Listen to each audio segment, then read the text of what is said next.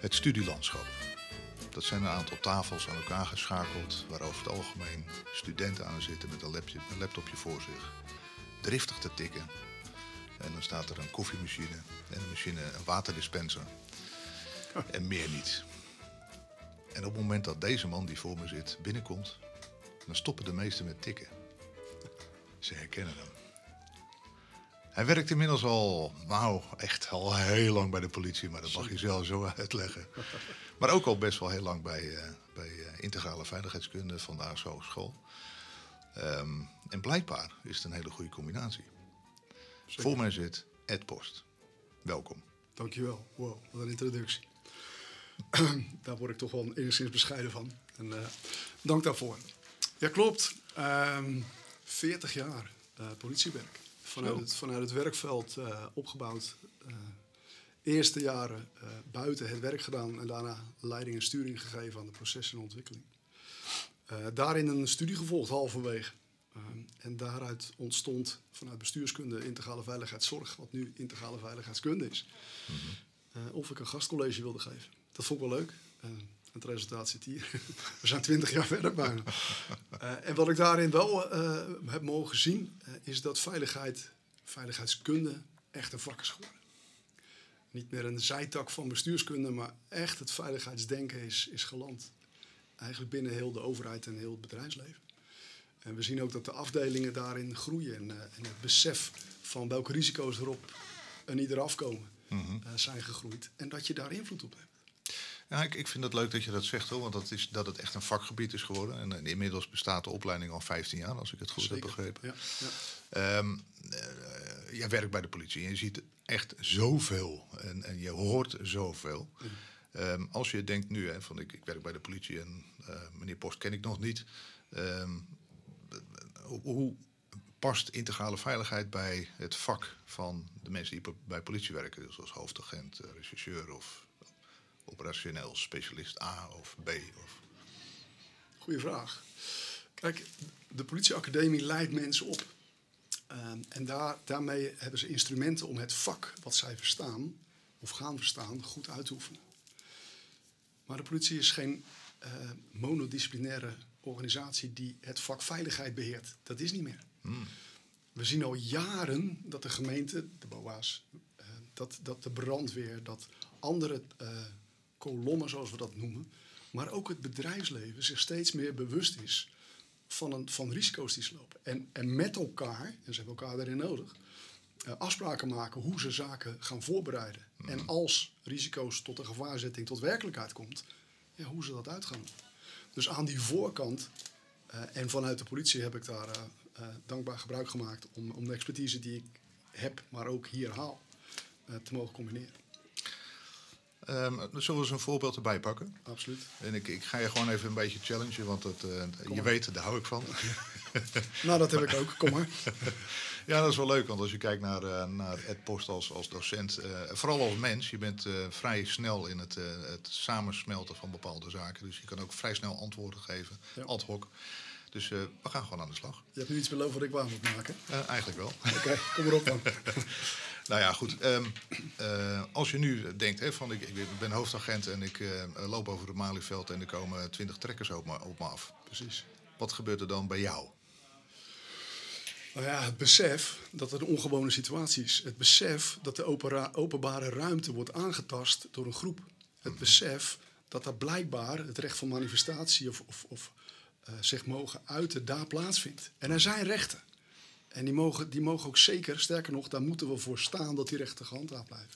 Dat die overeind blijven, dat die toegepast mogen worden. Maar er zijn wel grenzen aan. En die grenzen zitten aan de wijze waarop het zich manifesteert. Hebben andere mensen daar last van? Eh, worden de grenzen in het toelaatbare overschreden, of zelf het juridisch aspect, worden de overtredingen eh, gemaakt daar, ja, dan hebben we daar toch voor te zorgen. Kijk, je hebt het nu over een aantal disciplines. Ja. Dus op het moment dat zoiets gebeurt, hè, wat, eh, wat, wordt er dan, wat gebeurt er dan? Wie worden opgeschakeld, eh, gebeld, via welke systemen dan ook? Wat, wat, wat gebeurt er in dat eerste half uur, zeg maar?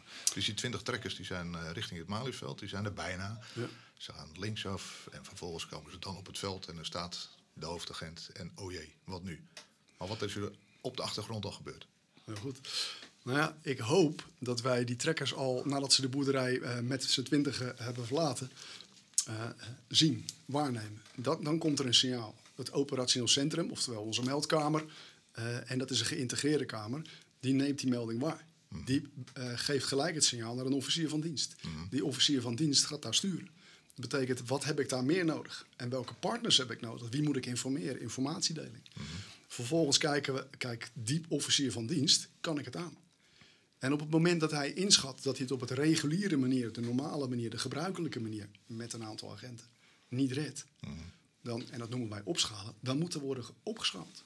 En in de uiterste vorm, als het niet uh, 20, maar 200 of meer trekkers zijn, dan schalen wij op naar wat we noemen een staf grootschalige bijzonder optreden, een SGBO. En dat betekent dat er een crisisstaf bij komt. En die crisisstaf van alle processen die je maar kan bedenken, van opsporing, de recherche, ordehandhaving, de ME, tot uh, mobiliteit, verkeer. Alles wat je maar kan bedenken wordt opgeschaald.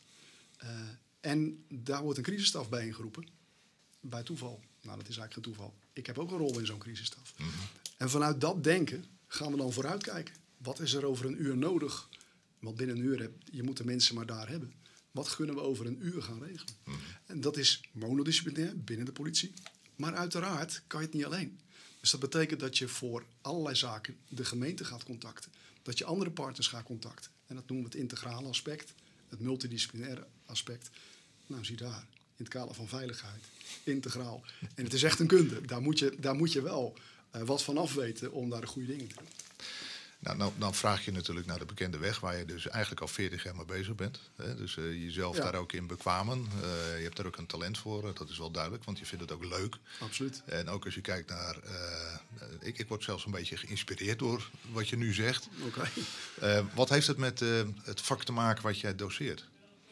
Het vak, laat ik zeggen, crisisbeheersing. Risico- en crisisbeheersing, maar ook risico- en crisiscommunicatie. Hè? Want als je, als je wat hebt, dan moet je het ook met elkaar kunnen delen. Mm -hmm. um, daar, daar, daar, werken we ook in het grootschalige. Mm. Um, wat ik net in de inleiding probeerde helder te maken, is op een gegeven moment kan het niet meer regulier, kan het niet meer op de normale manier.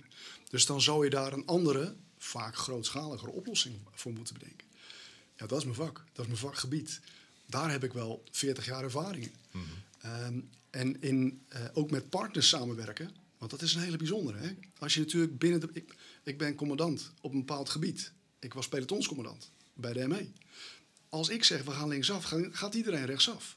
Maar als we gaan samenwerken met een gemeente of een andere partij, zoals de brandweer of de geneeskundige kolom. Ja, als ik zeg linksaf, dan kunnen zij wel eens een andere richting uit willen. Dus dat is een hele andere manier van samenwerken en voorbereiden. En ook dat is van belang, hoe je daar je weg in vindt. En ook dat is integraal. Fantastisch. Ja, ik ga toch omwille van de tijd ga ik je stoppen. Want ik zou heel graag nog meer over dit onderwerp willen horen. Ja, dat meen ik echt. Ik je bent welkom. Het, ik vind het echt leuk om te horen. Um, maar ja, goed, als u uh, uh, de luisteraar, de Edpost, wat vaker wil horen, wat zou dan jouw devies zijn? Kom eens langs voor een college, crisisbeheersing, een opleiding IVK. ja, precies. Dat mag hem zijn. Nee, je bent echt welkom. Uh, en ik vind het ook heel fijn om behalve het verhaal te vertellen, in gesprek te gaan. Om te kijken welke toegevoegde waarde kunnen wij samen met elkaar creëren. Fantastisch. Dank je voor dit interview, Ed. Van harte welkom. Graag gedaan.